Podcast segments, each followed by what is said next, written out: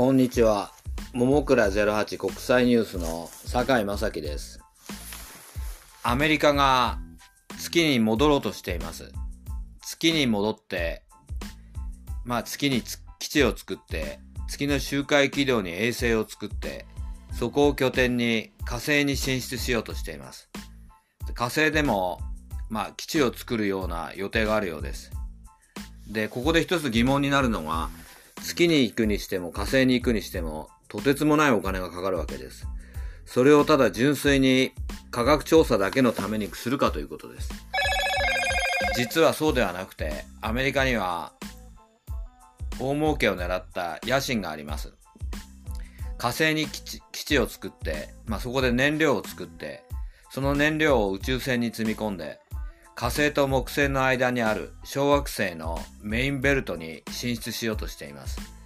小惑星に行って、そこで資源開発をして、まあこれ希少金属ですが、まあレアアースみたいな、あるいはまあニッケル、タングステンとかいうような戦略物資って言われるようなものを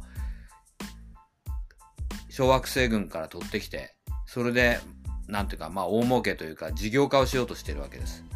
アメリカの宇宙開発は軍事的な面と経済的な面があり、単にその科学調査だけで進められているわけではないということがお分かりになったと思います。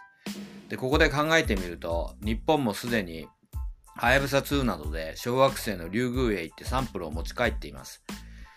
日本も将来的には小学小惑星群での、その、資源開発に参加していくことになると思いますが、まあ技術的に非常に優位な地位にあるわけです。おそらく外国も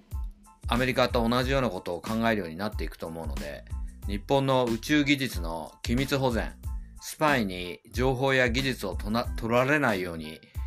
守っていかなければならないと思います。